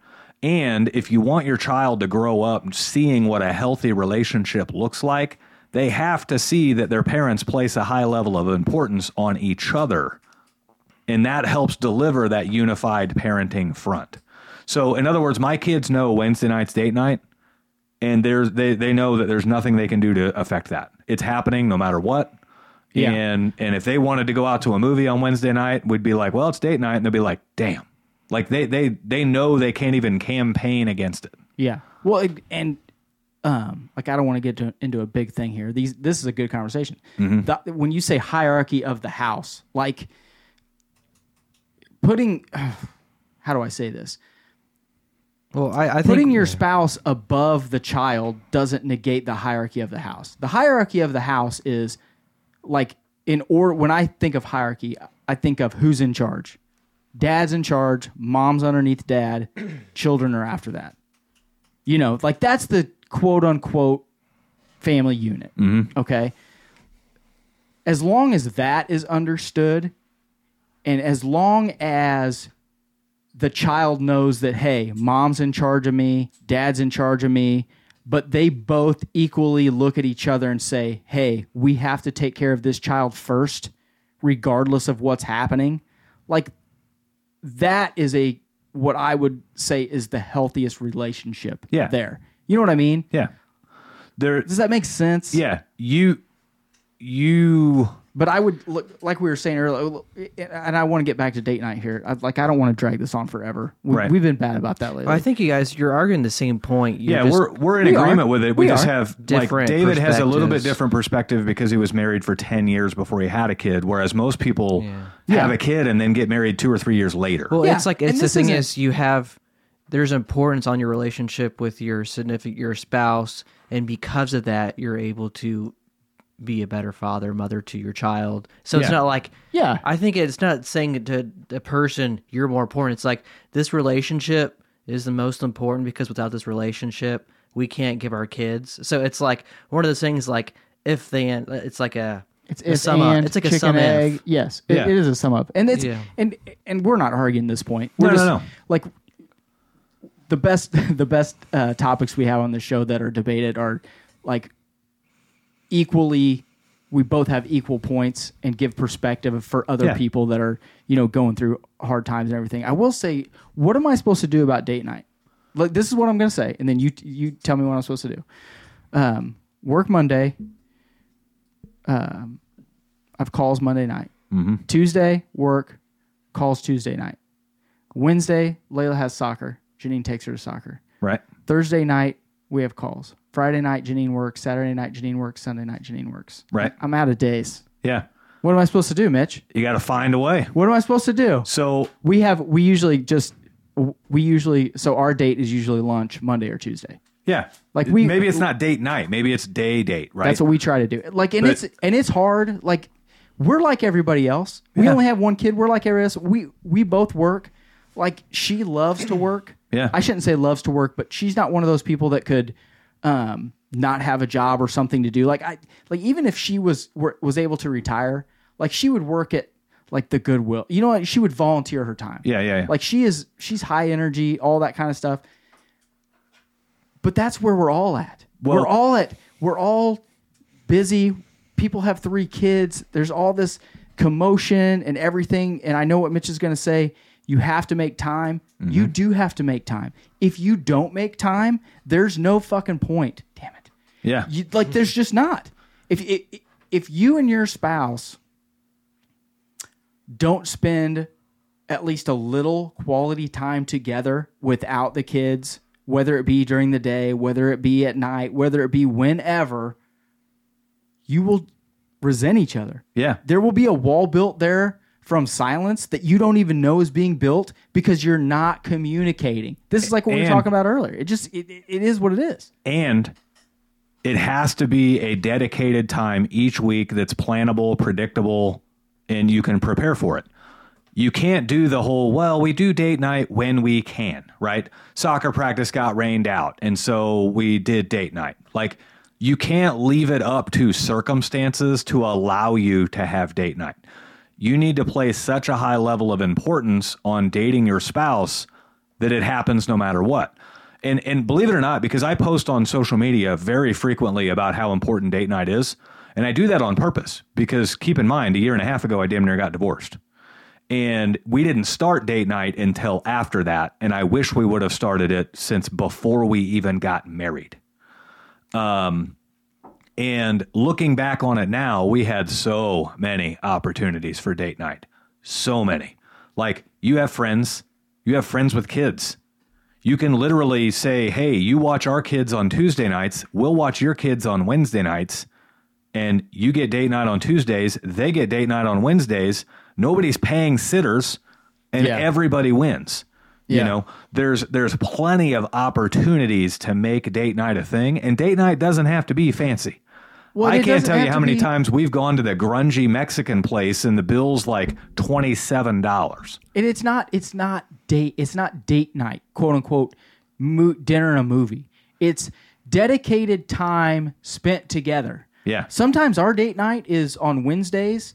If I'm not completely zonked and she takes Layla to soccer, I go with her and we sit on a bench over wherever. Exactly. And we watch Layla play soccer and we talk about stuff. Yeah. You know what I mean? It's not it's not that it's quote unquote we got to get dressed up and we got to go out Right.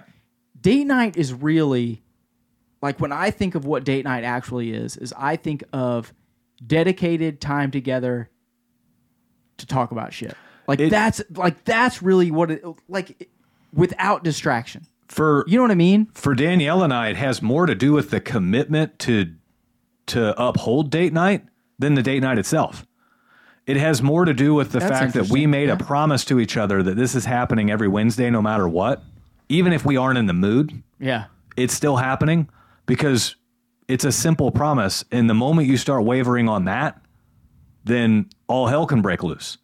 And so, even if you're not in the best of moods or you had a crappy day, cool. We'll go to the grungy Mexican restaurant and we'll sit there in virtual silence Yeah. and we'll just be happy that we upheld our commitment to date night. Like And then by the end of it, by the end of it, you might be chatting and talking. It, it just Yeah. kind of depends. I mean, Yeah. the we started date night after we damn near got divorced, and I can I can vividly remember, I don't know, the first eight date nights. she wanted to punch you in the face. They weren't great, She just looked right at you. but like, we "I'm made the gonna promise knock to this each other mother to out." to do date night, and we stuck to it. And there were both times where it's like, I'm not really feeling it, you're not really feeling it. But if we if we can't uphold this promise to each other, then we're fucked. So let's go. And we drive to the restaurant in silence, and we sit there in virtual silence, and we drive home. But we at least upheld that commitment to each other, and that is a whole lot healthier than sitting on the couch next to each other in silence and scrolling on our own phones and or or watching a movie and not being with each other, Yeah. even though you're sitting right next to each other. Yeah. you know what I mean. No, So- I, I 100% know what you mean. It is it is massively important, and and I get messages all the time from people that that they see it and they wonder like, how do you pull it off? How can I pull it off? Well, it works for you. It wouldn't work for me, and I'll I'll shoot them scenarios of like, here's how you would make it work for you, and they'll be like, oh, I never thought about that. yeah. And then people that actually start doing date night, I've never heard one person regret it. Not one. Yeah. And and this does not mean like you have to wait until you have kids to have date night. I wish we would have started it long before we like even before we got married. You know, I didn't ever realize that we actually so like before Layla was there, we had date night, and I didn't ever realize we had date night. Like either Friday or Saturday night, we always went out. Yeah. Like we did, like sometimes we would go with friends. Most of the time, it one of the nights was usually with friends. One of it was usually just us. Yeah. You know what I mean? But I didn't. I didn't even realize that's you know what I mean? Yeah. Like oh okay, that's just our time. Right. You know, that's Right. just that's It's- our time. It's kind of like guys that do like bowling league, bowling league. Are they really passionate about bowling or are they really passionate about getting around the group of guys that they can open up and talk about with and and Yeah, share their it has nothing to do with what they're doing. Right. Bowling is the Bowling's dumb. It's something to do to drink beer, get a little physical activity, and talk to your friends about shit you don't want to talk to anyone else about. yeah. That's that's what that's what that is. Have that same le- level of dedication to your spouse You know and what? watch what happens to your relationship. Man, I've tried. I, I've thought about getting a poker night together, like once a month for guys only. Yeah. I should. Well, I don't have one of those groups anymore. I just don't. Yep.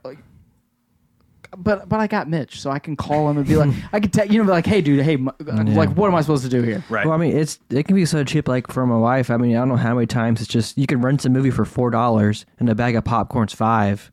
So there's like Yeah. your date Yeah. night is five bucks. Yeah, you're talking about the movie. What movie do we want? We're gonna do this. You're talking for 30 minutes. You're watching the movie. Oh, I can't believe that. Yeah. Then you hit- watch the movie's over, and you're talking about. I You're will, right. I will say there is power in getting out of the household. In other words, if you don't get out of the household, then Well, date, date night's not much more. I'm not saying you absolutely have to, but what I'm saying is if you don't get out of the household, then date night doesn't hold much more weight than any other night of the week where you're spending it in the household. uh, just devil's advocate here. It's different for people. Like so, for you guys, I say that uh, is 100 percent correct. She works from home. You work from home a lot. You're yeah. here. Yeah, yeah, yeah. For people that don't work from home, that don't, you know, that are Yeah, out your home all the time anyway, that it, it's not as big a deal. But yeah, That- we, that's all. I- That- that's, not all I'll say about that. That's not, Like, not they're saying gone that. a lot. Yeah, you know? we go out a lot, and two, it's like we set a time, like hey, eight p.m. tonight, and so we're each like getting ready and we're picking out a movie and get Yeah. popcorn, and Yeah. so Yeah, but it's dedicated time. That's the Yeah. that's what's important. Yeah. it's dedicated time. And I only I only wanted to say that just because people will fall into the trap of like a half commitment to date night, where mm. it's like, well, it's date night, but the kid's crying, and so now Yeah. we got to go handle the kid, or it's date night, but all the other normal household things are happening, And so it's not really It's kinda like- committing the time to each other. it's kind of like the same thing that Victor was talking about at the event about um in uh, in don't work out of your house. Like get a mm-hmm. space so that you have somewhere to go every day. It's kind of the same thing. Yeah. like you know w- when you i and i don't want to say this about everyone because i'm not this way. Some people when they work from home they're super unproductive uh, because they're lazy Yeah. you know what i mean and they just won't push themselves Yep. like and and i get what he was saying with that some people need to be the f out of the house Yeah. like my office is out of the house but it's only 100 feet down in the barn i don't need that push because i'm not like i'm a self-motivator but some people Dude, I'm more productive sitting right here in this room working on my computer than I am taking this computer down to my Yeah. couch. Some people, if you're undisciplined, you need that. Yeah. If you're disciplined, you don't. Because Right. it doesn't matter mm. if you're in the truck driving on a vacation. It doesn't matter. You know what I mean? You're gonna figure out a way to get things done. Mm-hmm. Yeah. But for a lot of people, like you were talking about with date night, for you to get that disconnect, you do need to leave the house. Yeah. And know we're what I not mean? talking a lot of money. Again, we're not talking fancy dates. We're not talking fancy dress. We're not talking fancy restaurants. If it's summertime, go to a park. Yeah. Go to Burr Oak Woods and walk two miles of trails. Yeah, we've done that a ton Yeah. of times. Bro, yeah, yeah, it's just like free, it doesn't yeah. have to be like you don't have to spend money. No. it's the dedicated time, and I don't want to just like beat It's- this fucking horse to death. Damn Well, it. Yeah. you kind of But have you to, just- is what I'm saying, because there's You a lot do. of people that are you like, do like how many people in Trade Winds like uh, so you've always posted that mm-hmm. and i mean forever i see them all the time i'm tired of freaking seeing it but like how many of those guys do we talk to that are like oh man my relationship this and you know this and that and oh hey now we're doing date night. And then you see their posts. Yeah. hey went to date night went to date night went to date night. And then those most of those guys their businesses are the strongest. Yeah, and you know we've we talk about before you start your business in Trade Winds if your spouse isn't on board you're screwed.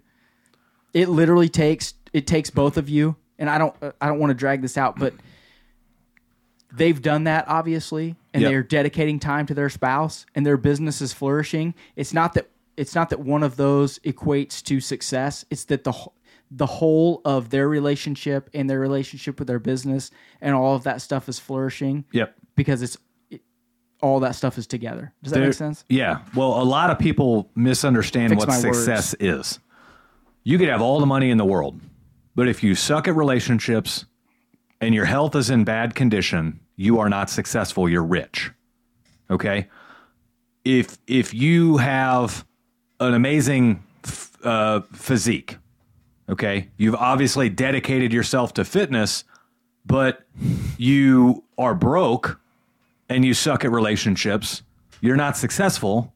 You're fit. just fit, Yeah. right? And the flip side, you could have the best relationship with your spouse under the sun. However, if you're broke and you're obese or unhealthy as all get out, then all you are is good at relationships. For success to take place, it takes dedicated effort in all three areas financial, physical, and emotional slash relational. It takes all three of those to be considered successful. Yeah, and you don't have to be like when you say fit, you don't have to be yoked. No, You just have to be going on walks three days a week. success is practicing discipline in all three areas. That's Yeah. all it is. Yeah, it's it's effort. Yeah. It's hey, I have some effort so that I'm in good shape so that if when I have a child and I can be a good father and I can go out and play soccer with them. Yeah. You know what I mean? Or I can, um, I can run around. People don't understand that. Like, if you have a little kid, their energy level is seventy five more times Mm-hmm. better than you. You have to be able to be out there with them. Like Well, that's part of being a good parent. Is Yeah. you know having the stamina just just to literally just to be doing things with them at the park. Yeah. Like you just, you know what I mean? That, well, you can't be a slob. It just is what it is. the definition of discipline is doing the things that you don't necessarily want to do, but that you have to do. Okay. So, Jerky. like, um, you know, sometimes I don't want to save money, but I have to. And if I want to be successfully finan- uh, if I want to be financially successful, I knew what you meant. then I have to save the money, right? Yeah. Sometimes I don't want to go on date night, but I got to be disciplined to it. Yeah. You know, sometimes I don't want to to go to the gym, but I'm not successful unless I do. So it's a it's a matter of staying committed to those things. the gym. Like I don't go to the gym. We have an elliptical. Mm-hmm. Like I I know. So I wore my tool belt four days last week. Like my joints hurt already, my Yep. hips and my knees and stuff. So I use the elliptical. Man, I've been trying to run. So I'll run two miles on that thing, and I try to do it in under 15 minutes. Usually I do it in like 13:30, which I mean that's moving, right? Mm-hmm. And then I'll lift weights after that. The last three times, I thought I was gonna throw up, man. Yeah. I got it like and I so I don't want to do it. Like Yeah. the next time I'm like I do not want to go down there and do that. And then when I'm done, I don't want to go out to the barn and lift weights Right. because I literally hate it. Yeah. It's awful. Yeah. I forgot how much I hate working out. I hate it. But But it's what's required. I want to look good. I want to I shouldn't say that. I really don't care about like looking like I'm some kind of yoked guy, but I want to be able to strap on a backpack and go to Colorado and elk hunt and not feel like I'm going to die. Yeah. You know what I mean? I want to be in shape for myself. Well, You know what I mean? there's And that's the discipline it takes. I hate it. I hate it every time I do it. yeah. A body at rest it. stays at rest, a body in motion stays in motion. I hate it. So, you know, getting a strong like you you literally strengthening your bones by strengthening your muscles and putting your system under stress. Yeah. So, you know, I've that. never broken a bone in my life Mine either. and yeah, I don't want to, Break your fingers doing that. but you know, maybe it's a dedication to fitness that's allowed that. I don't know, right? But I'm not going to I chance think it. part I think part of it probably is. It could be, right? Yeah. I've known people that have been through accidents that should have broken their neck but didn't. They were Not yoked. because they're yoked, but because they go to the gym on a regular basis and their muscles are stronger than the average person's. Yeah. And that was all it took to, from hold their really body hurt. in a Yeah. position to keep them from snapping their neck. Yeah. So, um, guys, again, wrapping up the four rules of plumbing. Shit flows downhill. Paydays on Friday. Don't chew your nails and wash your hands before you pee. So Makes me laugh, uh, they absolutely apply in life. You start applying those throughout your life, and you're going to see much greater results, and you're going to see a higher level of success. Keeping in mind that success is relationships, physical, and financial. So until next week, guys, we will see you later. We love you guys.